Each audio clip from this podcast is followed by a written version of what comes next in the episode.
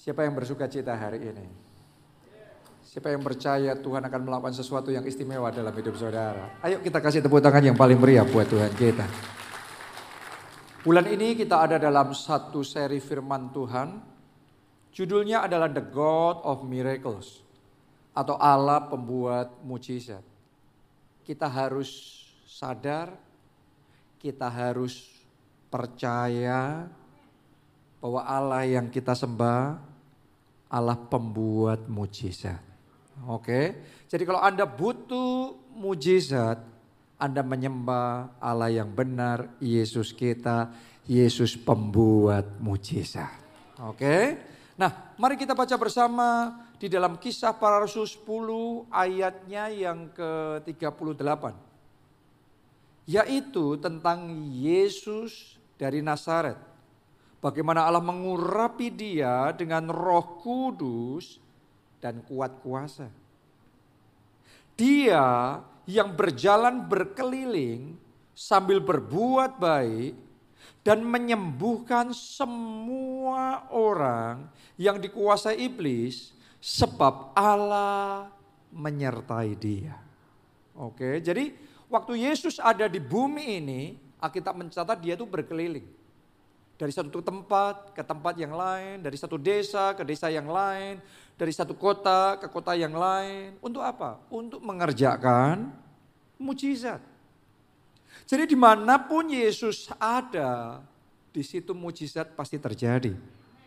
Siapa percaya Yesus ada di tengah-tengah kita?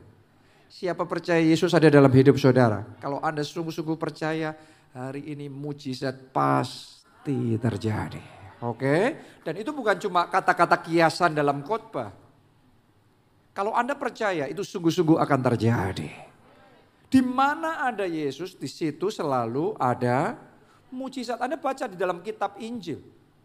Kalau Yesus hadir di satu tempat, di situ pasti terjadi mujizat. Yang buta melihat, yang tuli mendengar, yang lumpuh berjalan, yang sakit disembuhkan, dan berbagai macam mujizat. Di mana pun dia berada, mujizat selalu terjadi. Dan kalau kita bersama dengan Yesus setiap hari, mujizat juga terjadi setiap hari. Harusnya itu kehidupan kekristenan yang normal seperti itu. Oke, itu sebabnya kalau kita belum sampai ngalami Yesus setiap hari seperti itu, Hari ini doa sama Tuhan dan minta Tuhan bawa frekuensi roh kita ini masuk ke dimensi mujizat Anda alami setiap hari. Oke, bukan hanya saudara mengalami mujizat 20 tahun yang lalu, sekian belas tahun yang lalu. Tapi saya mau katakan sama saudara, mulai hari ini akan ada orang di tempat ini yang menyaksikannya mujizat bukan sekedar puluhan tahun yang lalu, tapi mujizat tahun ini, mujizat bulan ini, mujizat minggu ini, mujizat hari ini. Amin. Kalau tepuk tangan buat Yesus, tepuk tangannya yang paling meriah. Karena dia Allah pembuat mujizat. Jadi tiada hari tanpa mujizat kalau Anda berjalan bersama dengan Yesus. Bahkan di dalam Alkitab, suatu saat ketika Tuhan Yesus mendengar bahwa Yohanes Pembaptis dibunuh, terus kemudian dia menyingkir. Tapi setelah itu orang banyak tahu, mengikuti dia, mendengarkan Yesus untuk menyampaikan firman yang disampaikan Yesus. Itu pun Yesus masih mengerjakan mujizat lagi. Yang kita kenal dengan mujizat lima roti dan dua ikan. Itu mujizat yang dia kerjakan ketika dia mau menyingkir. Itu pun masih sempat melakukan mujizat. Hari ini saya punya berita baik buat saudara di ibadah ini. Dalam hidup saudara masing-masing. Yesus bukan hendak menyingkir. Yesus mau berkarya dalam hidup Anda dan kalau Anda percaya mujizat pasti terjadi. Oke? Mujizat pasti terjadi. Nah pertanyaannya bagaimana kita bisa mengalami mujizat setiap hari? Karena bisa kita mengalami mujizat setiap hari. Gimana caranya kita mengalami mujizat setiap hari. Mujizat itu bukan sekedar teori, mujizat itu bukan sekedar apa yang tercatat dalam Alkitab, mujizat masih berlangsung sampai hari ini. Karena Yesus yang kita sembah bukan Yesus yang hidup 2000 tahun yang lalu saja, dia tetap sama dulu, sekarang, sampai selamanya. Seperti itulah Yesus di dalam kehidupan saudara. Amin. Dia terus berkarya. Karena itu pertanyaannya bagaimana kita bisa mengalami mujizat setiap hari. Sebenarnya jawabannya simpel, berjalanlah bersama dengan Yesus setiap hari. Jangan berjalannya bersama Yesus mencari Yesusnya eventual. Kadang-kadang. Dulu, zaman dulu. Tapi benar-benar setiap hari jalan sama Yesus. Siapa mau tiap hari jalan sama Yesus? Indah jalan sama Yesus. Indah hidup sama Yesus. Indah membangun keluarga bersama dengan Yesus. Indah bekerja bersama dengan Yesus. Amin. Kita baca beberapa kisah ya. Lukas 17 ayat 12 sampai 18. Ketika ia memasuki suatu desa, datanglah sepuluh orang kusta menemui dia mereka tinggal berdiri agak jauh dan berteriak, Yesus, Guru, kasihanilah kami. Lalu ia memandang mereka dan berkata, pergilah, perlihatkanlah dirimu kepada imam-imam.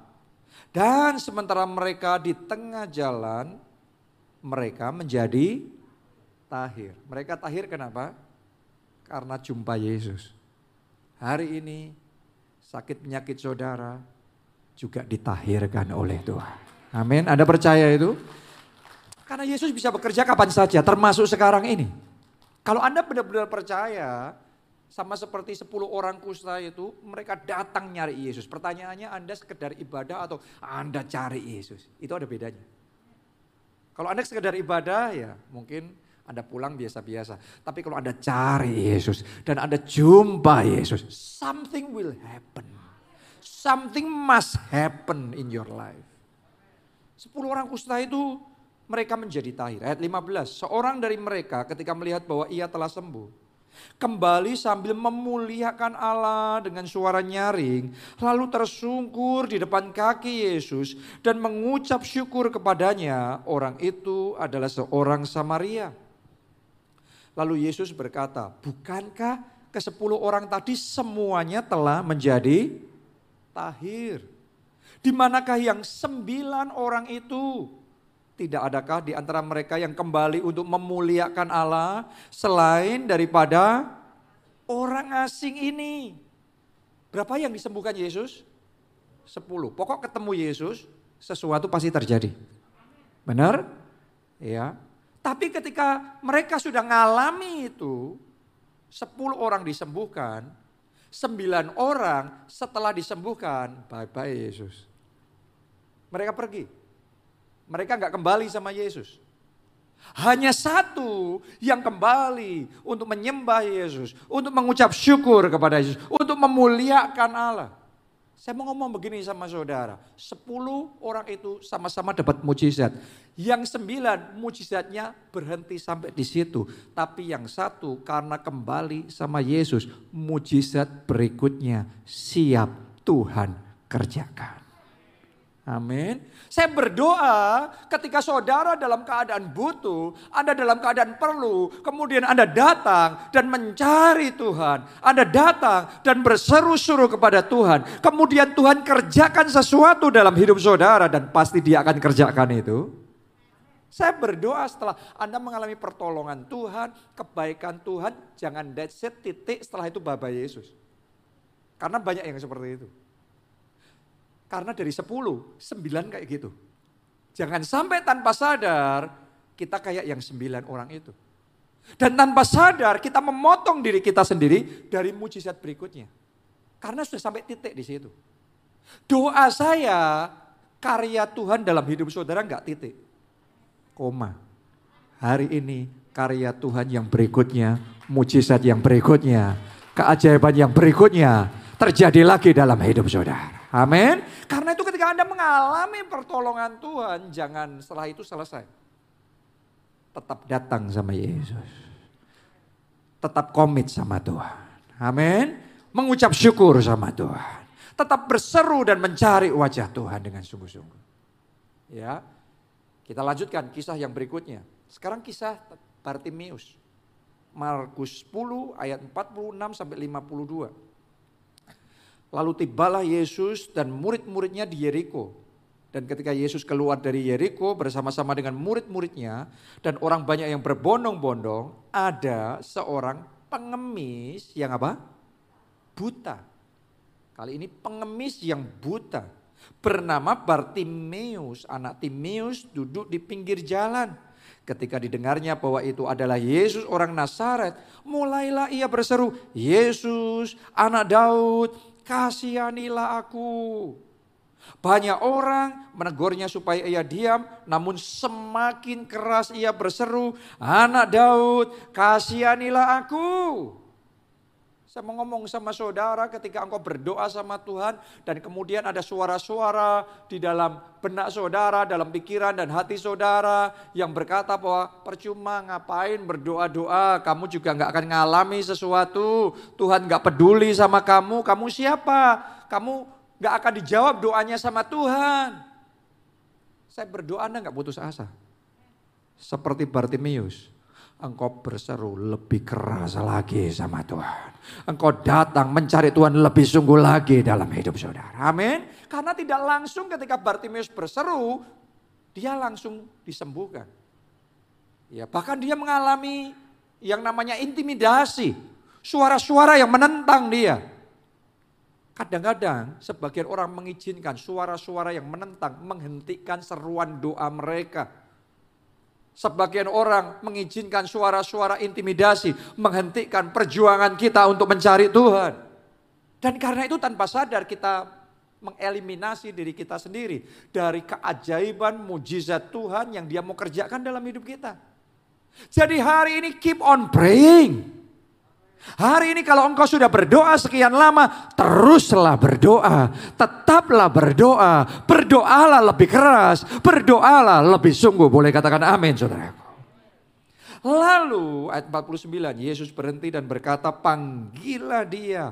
Mereka memanggil orang buta itu dan berkata kepadanya kuatkan hatimu Berdirilah, ia memanggil engkau. Lalu ia menanggalkan jubahnya, ia segera berdiri dan pergi mendapatkan Yesus. Tanya Yesus kepadanya, apa yang kau kehendaki supaya aku perbuat bagimu? Jawab orang buta itu, Rabuni, supaya aku dapat melihat. Lalu kata Yesus kepadanya, pergilah imanmu telah menyelamatkan engkau. Pada saat itu juga melihatlah ia. Hari ini sembuhlah saudara. Hari ini pertolongan datang dalam hidupmu. Hari ini pintu-pintu terbuka bagi saudara.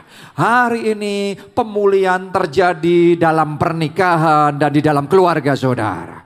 Hari ini pengharapan yang baru, jawaban doa datang dalam hidup saudara. Amin. Itu yang dialami Bartimeus ketika ia berseru, kemudian berseru, tetap berseru, berseru makin keras sampai di satu titik sesuatu terjadi.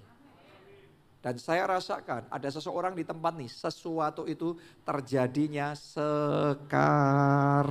Terima itu dalam nama Yesus. Amin. Bartimeus pada satu juga melihatlah ia. Cuma begini, ada kalimat berikutnya yang lebih menarik buat saya melihatlah ia, lalu ia mengikuti Yesus dalam perjalanannya. Ini menarik. Karena ada orang setelah disembuhkan, setelah itu selesai. Dianggap setelah sembuh selesai. Terus pergi. Tidak dengan Bartimeus. Setelah disembuhkan, ia mengikuti Yesus dalam perjalanannya. Dan saya mau, mau beritahu saudara, dalam perjalanan selama ia mengikuti Yesus, the God of miracles, Allah pembuat mujizat itu, maka mujizat terus berlangsung di dalam perjalanannya. Doa saya setiap perjalanan hidup saudara di mana kaki saudara melangkah terus bersama Yesus sehingga mujizat terus terjadi. Boleh katakan amin. Kita kasih tepuk tangannya yang paling meriah buat Tuhan kita. Ada rahasianya kenapa sebagian orang cuma ngalami satu mujizat. Ada sebagian orang dalam sepanjang hidupnya mujizat terus berlangsung. Anda ketemu sama dia minggu depan, dia akan cerita hal yang baru yang Tuhan kerjakan. Anda ketemu sama dia bulan depan, dia ceritakan lagi kesaksian yang luar biasa yang Tuhan kerjakan. Bukan hanya kesaksian yang sudah sekian lama, tapi terus dalam perjalanannya dia akan punya kesaksian-kesaksian pengalaman-pengalaman yang ajaib bersama dengan Yesus. Bedanya tadi, Bartimius. Lalu ia mengikuti Yesus dalam perjalanannya. This is what we must do. Ini yang seharusnya kita lakukan. Dalam perjalananmu jangan jalan sendiri. Dan jangan terpisah dari Yesus. Jalanlah sepanjang jalan hidupmu bersama dengan Tuhan Yesus. Amin. Jalan sama Yesus, jalan paling indah dalam hidup kita. Belajar dari Bartimius. Setelah mengalami sesuatu, setelah ditolong sama Tuhan. Jangan lupa Tuhan. Jalan sama Tuhan. Oke, kisah berikutnya. Masih mau belajar? Kisah berikutnya. Nah ini ini kan dibawa lebih dalam ini. Ya tadi 10 orang kusta. Yang 10 disembuhkan, yang 9 sembuh setelah itu bye-bye. Yang satu paling tidak balik setelah itu bye-bye. ya. Terus sekarang baru aja kita belajar tentang Bartimius. Disembuhkan sama Tuhan, setelah itu mengikut Yesus dalam perjalanannya. Ya. Nah, mari kita lihat berikutnya sekarang Petrus. Lukas 5 ayat 4 sampai 11.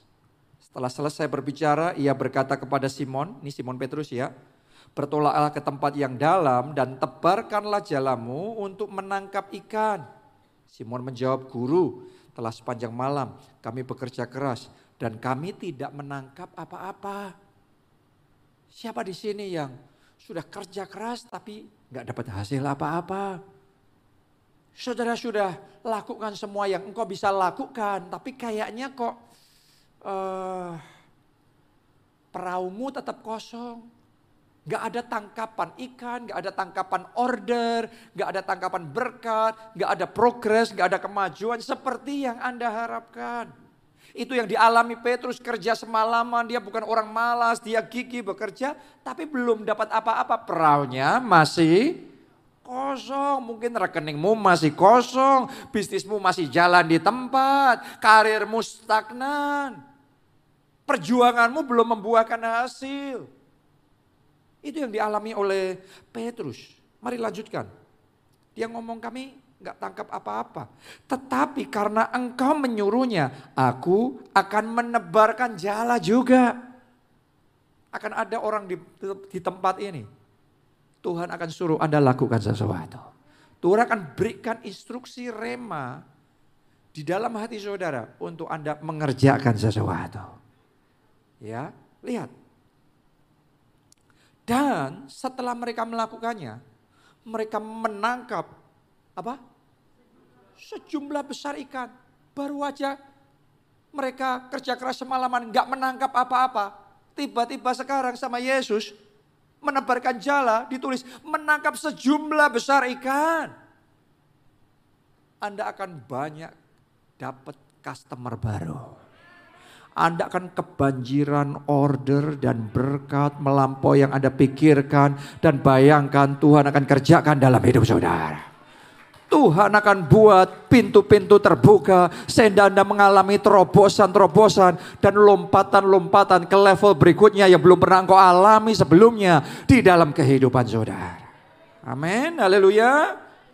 Lihat, ini ini mereka kayak kayak kaget gitu. Ya, mereka menangkap sejumlah besar ikan sehingga jalan mereka mulai koyak. Ini over capacity.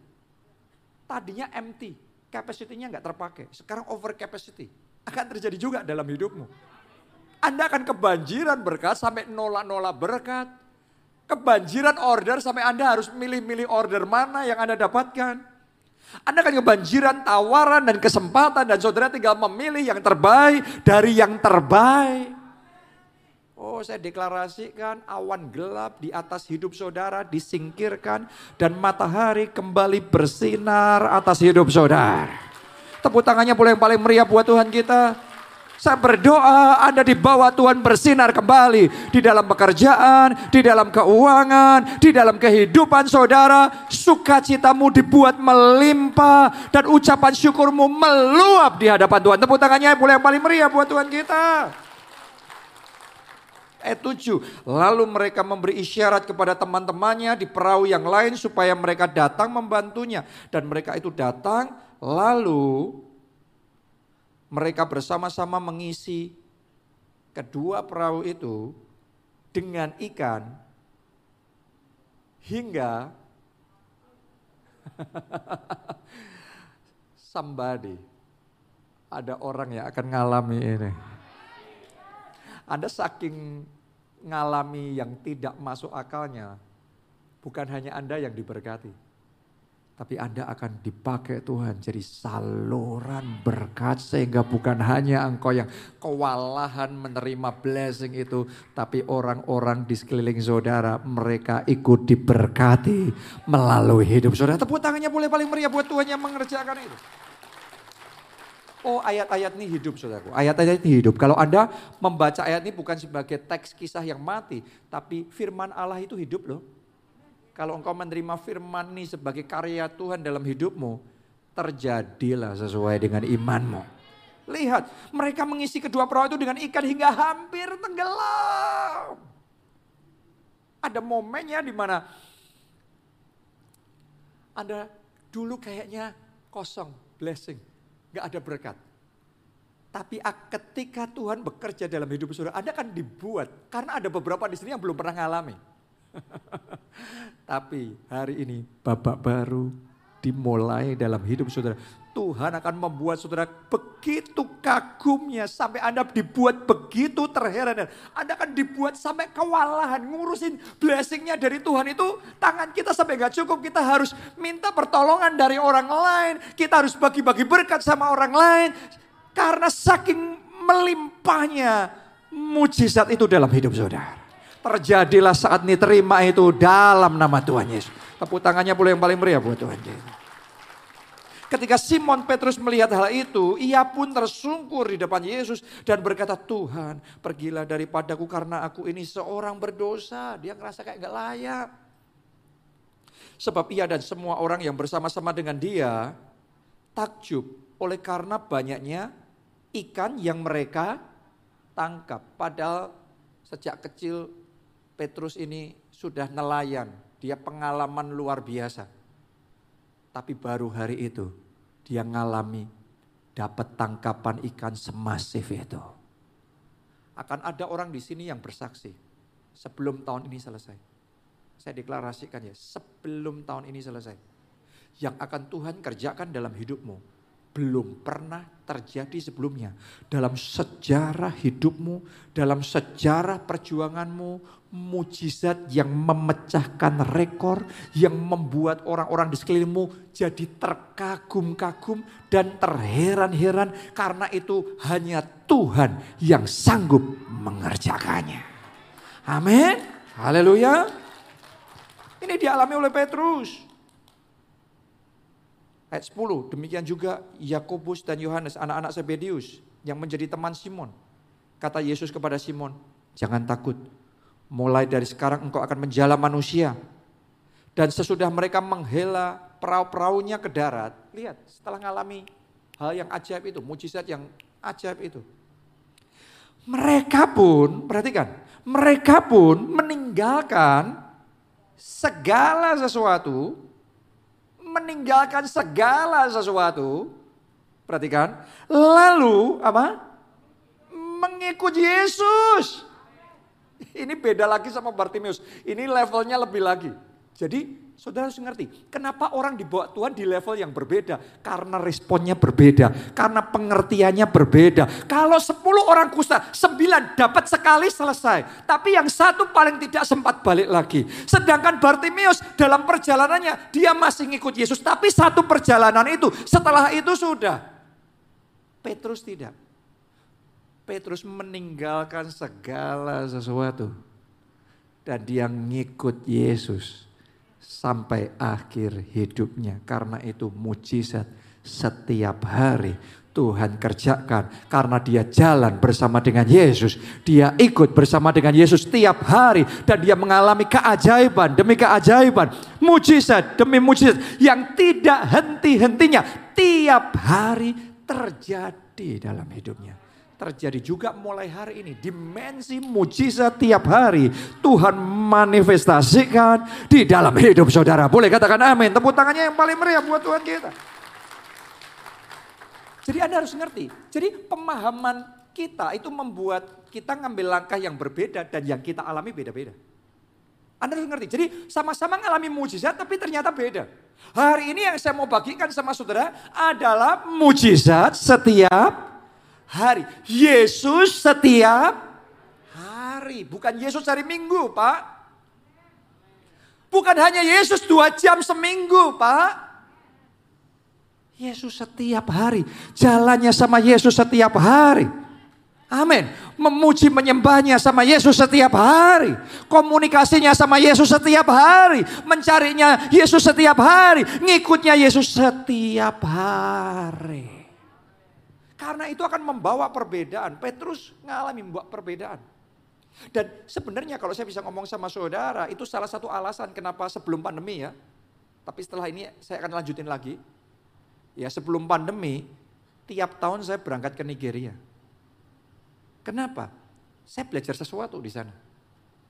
Dan setiap tahun saya berangkat lagi, saya belajar sesuatu lagi. Tiap tahun saya berangkat lagi, saya belajar sesuatu, saya nangkap sesuatu lagi. Dan setiap kali saya nangkap sesuatu, saya balik, sesuatu yang baru terjadi lagi. Sesuatu yang baru terjadi lagi. Banyak orang nggak nangkep prinsip ini, banyak orang, oh sudah pernah ngeliat, sudah ngerti, selesai. Saya mau ngomong sama saudara, jalan sama Yesus itu lebih dari itu. Anda bukan cuma, oh sudah terima Yesus sebagai Tuhan dan Juru Selamat selesai. No, every day seek the Lord. Setiap hari carilah Tuhan. Setiap hari jalanlah sama Yesus. Karena itu akan membawa perbedaan dalam hidup kita. Apa yang dialami oleh Petrus sehingga ketika dia jalan setiap hari bersama dengan Yesus, dia mengalami dimensi yang lebih dalam daripada orang lain. Saya mau bagikan sama saudara ya. Apa yang terjadi saat Petrus ngikut Yesus. Tinggal bersama Yesus. Bahkan hidup bersama dengan Yesus. Yang pertama, Petrus bisa dekat-dekat dengan Yesus. Anda harus ngerti, kedekatan itu menentukan impartasi. Tangkap itu. Because relationship matters. Karena hubungan itu itu pengaruhnya besar. Alkitab ngomong pergaulan yang buruk merusak kebiasaan yang baik. Sebaliknya Anda punya pergaulan gaulnya sama Yesus. Gimana hidup kita nggak berubah? Jadi relationship kedekatan saudara sama Yesus itu menentukan perbedaan. Sama-sama Yesus ada waktu itu banyak orang mengikut dia. Tapi dari jauh. 12 muridnya yang ngikutnya dari dekat. Itu impartasinya beda. Yang lainnya paling dapat berkat. 12 muridnya jadi 12 rasul yang dipakai menggoncang dunia. Kenapa? Apa bedanya? Kedekatan. Sama-sama saudara beribadah. Tapi kedekatan saudara sama Tuhan hubungan saudara sama Tuhan, kedalaman sama saudara sama Tuhan, itu akan membawa perbedaan yang besar di dalam hidup saudara. Ketika engkau mengenal Yesus lebih dalam, mengenal Yesus secara pribadi lebih dan lebih lagi di dalam hubunganmu bersama dengan Tuhan. Anda akan dibawa ke dimensi yang tidak dialami sebelumnya. Orang banyak zaman itu mengikut Yesus Paling ngerti, oh itu Yesus, sudah selesai. Mereka pulang, mereka cerita tentang Yesus. Tapi ketika sama-sama cerita tentang Yesus, yang cerita Petrus, yang cerita Yohanes, yang cerita Yakobus, ceritanya pasti berbeda.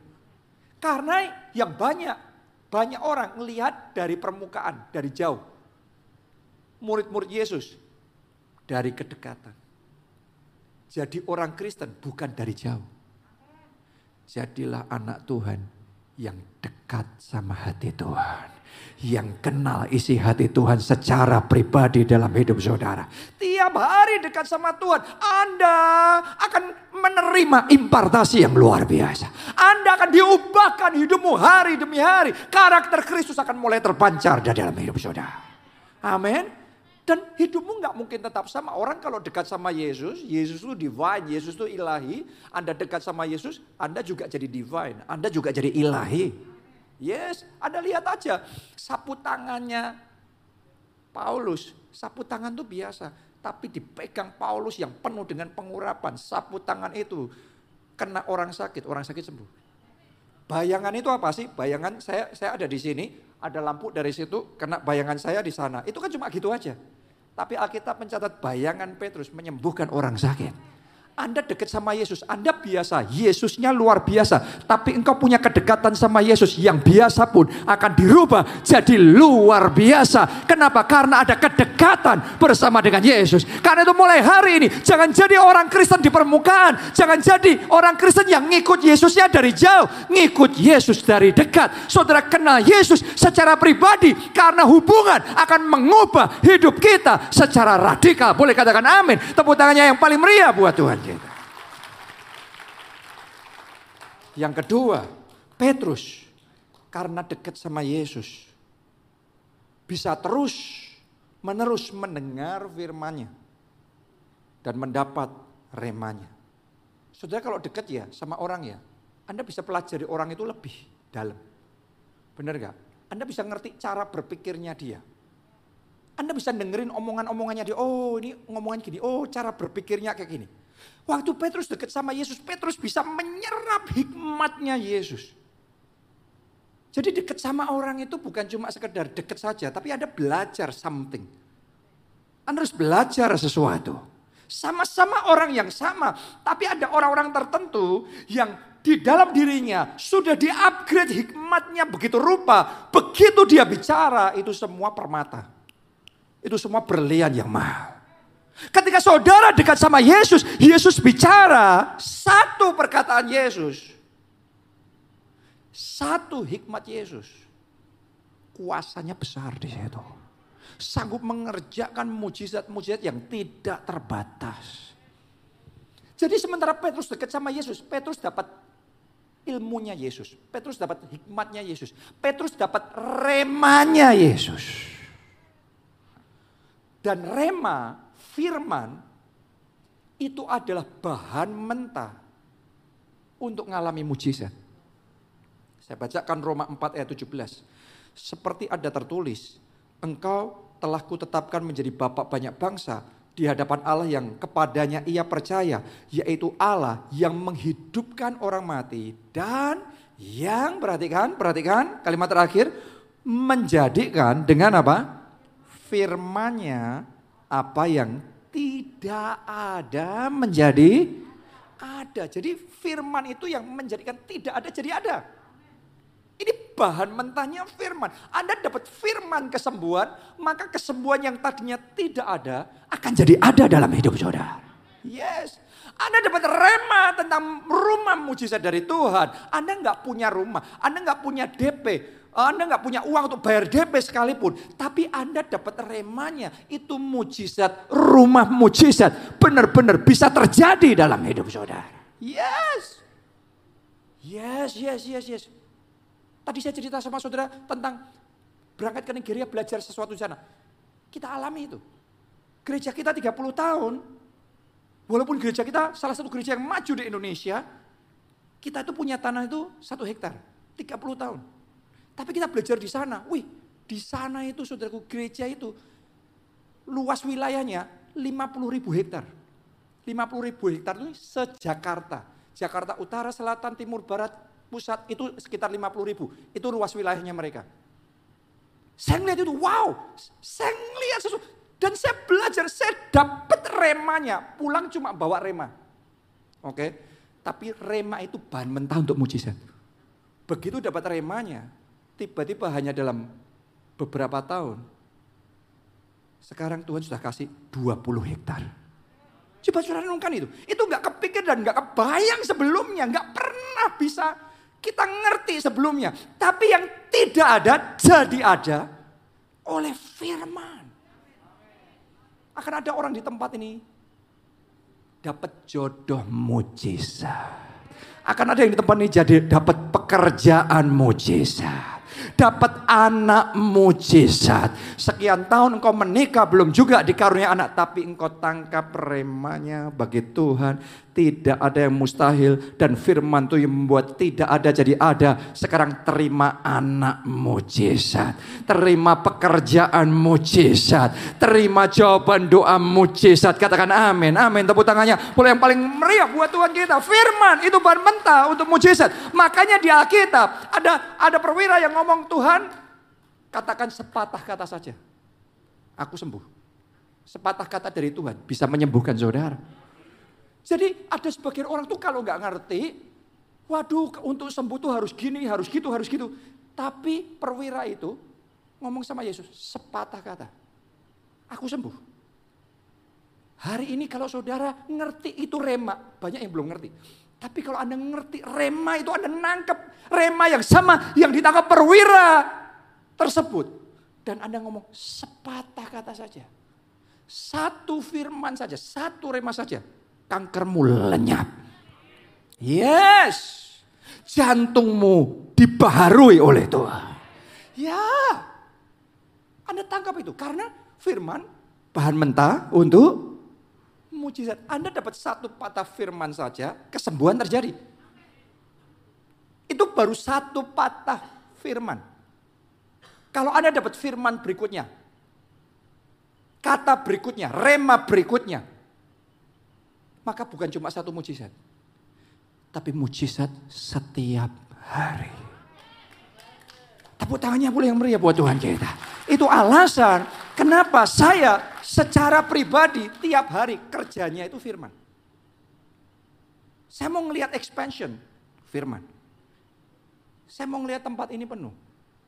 Saya kerjain firman. Saudara harus ngerti, gereja kita dimulai dari tujuh orang. Dari tujuh orang sekarang jadi 35 ribu. Itu tidak ada jadi ada. Dimulai dari rumah yang kecil. Di rumah kita, di rumah kecil tujuh orang. Tapi sekarang dimulai di kota Solo ya. Di Solo sudah ada gedung kapasitas 5 ribu tempat duduk. Ini mau bangun lagi yang di 20 hektar. Mau bangun lagi yang lebih besar. Ada di Jogja, ada di Semarang, ada di Surabaya, di Jakarta, ada di Soho Kapita. Coba saudara renungkan. Ada di PIK. Coba saudara renungkan. Saya mau ngomong sama saudara, itu adalah hasil kerja firman. Dapat rema kayak Petrus. Dapat rema perahunya yang kosong. Sekarang penuh. Perahumu akan penuh. Masa depanmu akan penuh. Sukacitamu akan penuh. Tepuk tangannya yang paling meriah buat Tuhan kita. Kelompok selmu akan penuh. Ibadah ini penuh. Hidupmu akan penuh melimpah dengan anugerah, dengan berkat, dengan kesaksian yang melimpah. Tepuk tangannya yang paling meriah buat Tuhan kita.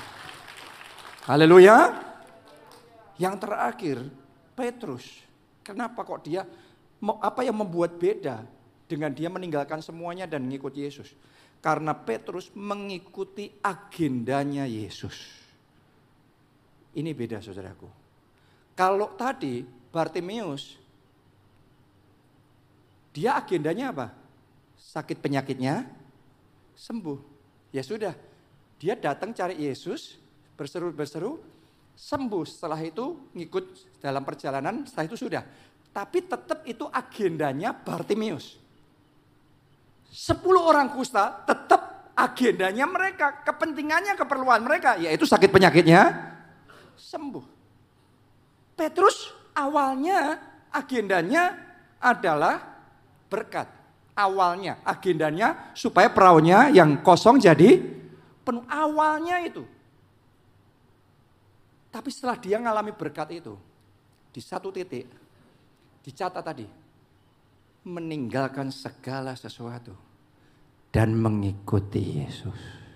Dia meninggalkan agendanya dan mengikuti agendanya Yesus. Agendanya Yesus apa? Yesus ngomong sama Petrus, mulai sekarang kamu akan aku jadikan penjala manusia. Kenapa? Karena itu agendanya Yesus. Agendanya Yesus itu bukan cuma kita yang sakit disembuhkan. Good. Perahu kita yang kosong dibuat penuh, berkatnya melimpah. Good. Tapi Yesus punya agenda, yaitu apa? Supaya jiwa-jiwa yang terhilang diselamatkan. Anda harus ngerti itu. Itu agendanya Yesus. Dia tinggalkan surga. Turun ke bumi jadi manusia. Alkitab ngomong, anak manusia datang untuk mencari dan menyelamatkan yang terhilang. Itu agendanya Yesus. Dan Petrus meninggalkan segala sesuatu. Ngikutin, ngejarnya agenda Yesus. Agendanya Yesus jiwa-jiwa. Jiwa-jiwa. Anda mungkin bertanya, apa urusannya jiwa-jiwa sama saya disembuhkan? Apa urusannya jiwa-jiwa sama saya diberkati? Big, besar urusannya. Karena Yesus ngomong, carilah terlebih dahulu kerajaan surga dan kebenarannya. Artinya ngejar agendanya Yesus dulu. Maka, maka semuanya ditambahkan kepadamu. Saya selama satu bulan ini Tuhan kerja banyak dalam diri saya, dalam hidup saya. Saya ini, oh nangkep ini. Kayak tercelik mata rohani saya, oh ini agendanya Yesus. Jiwa-jiwa. Sekarang yang paling berharga, yang lebih berharga dari semuanya adalah jiwa-jiwa. Di mata Tuhan, untuk jiwa-jiwa dia rela mati. Kalau dia rela mati untuk jiwa-jiwa, supaya mereka diselamatkan. Coba saya pikir, kalau saudara bisa dipakai Tuhan menyelamatkan jiwa-jiwa. Kalau Anda butuh kesembuhan, apa enggak dia kasih kesembuhan? Kalau Anda butuh perahumu penuh, apa enggak dia pastikan perahumu penuh? Apa saja yang kau butuhkan. Kita ngomong semuanya ditambahkan. Tapi saudara kejarlah agendanya Yesus. Banyak orang Kristen nggak nampak Anda. Banyak orang Kristen seperti kayak 10 orang kusta atau Bartimius, orang yang sakit. Cuma nyarinya kesembuhan, nyarinya berkat, nyarinya pemulihan keluarga. Pokok agenda kita, keperluan kita terus. Tapi saya mau sama saudara, Anda ngejar agendanya Tuhan. Semua yang Anda perlukan, semua kebutuhan, keinginan saudara, dia tambahkan kepada saudara. Nangkep ini saudara, ini kebenaran saya. Saya satu bulan ini saya kayak tercelik ini, ini. Ini bukan properti, bukan rumah, bukan tanah, bukan uang, bukan harta, tapi jiwa-jiwa. Itu agenda, itu hatinya Yesus jiwa-jiwa. Anda harus pastikan keluargamu yang masih terhilang itu diselamatkan. Anda harus pastikan teman-teman saudara yang belum kenal Yesus, hatinya Yesus mereka harus dijangkau. Harus ada yang bersaksi, harus ada yang memperjuangkan, harus ada yang mendoakan. Itu agendanya Yesus. Cari terlebih dahulu agendanya Yesus, maka semuanya ditambahkan. Engkau butuh kesembuhan, kesembuhan ditambahkan, berkat ditambahkan, sukacita ditambahkan, semuanya ditambahkan. Mujizat setiap hari ditambahkan. Siapa mau ngejar agendanya Yesus? Mari kita pakai berdiri bersama. Saya janjimu Ku berjalan dalam firmanmu Mujizatmu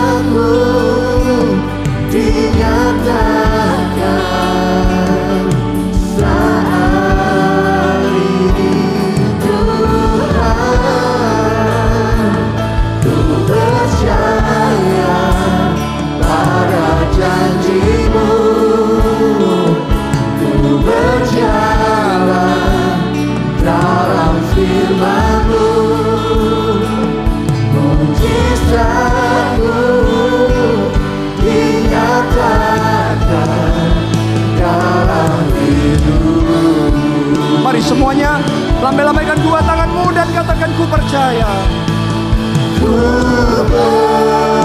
percaya janjimu Ku berjalan dalam firmanmu Amin. Amin.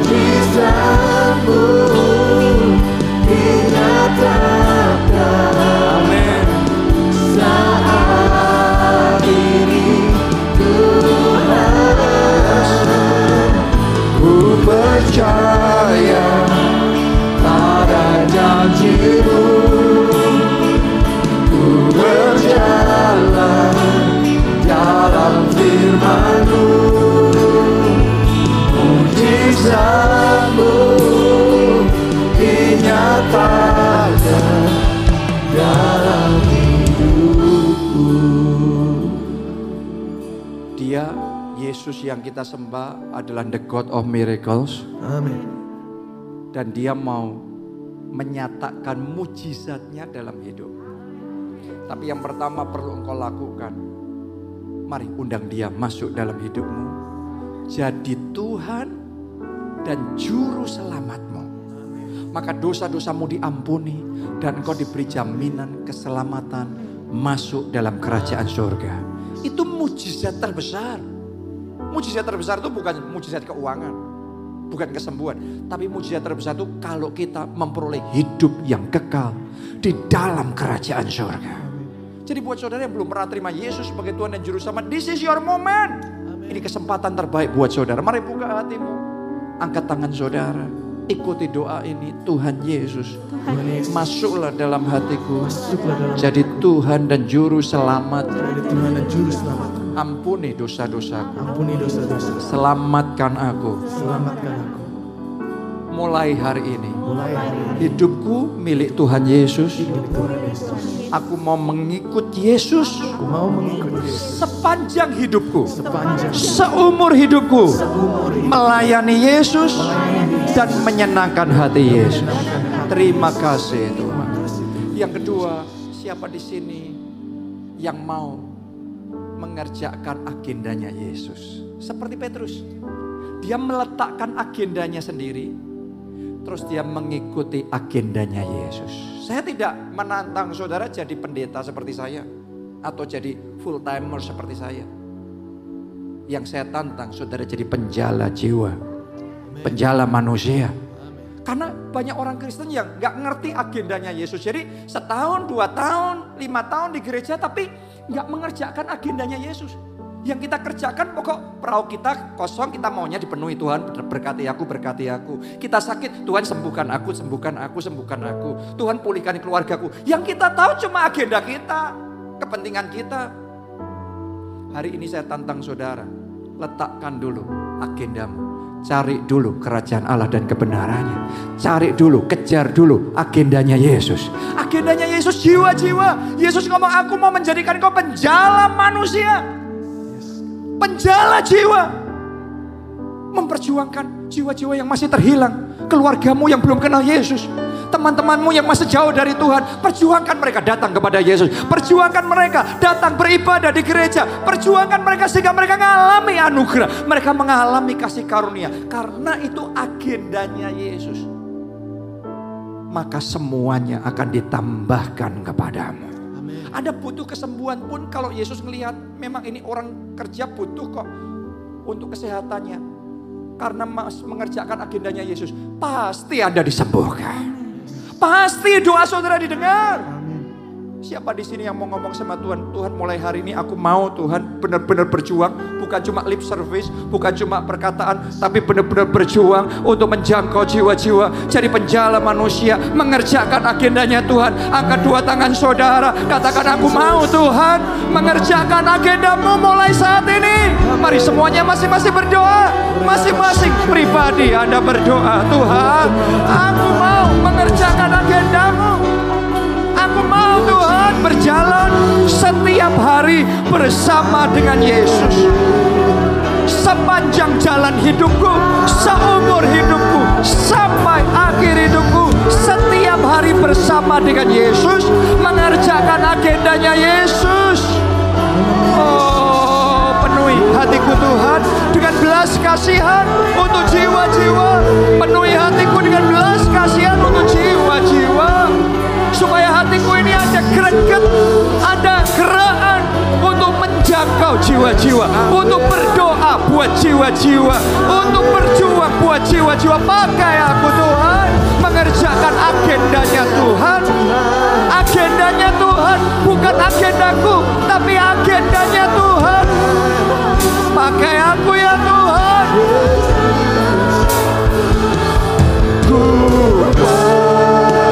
percaya janjimu Ku berjalan dalam firmanmu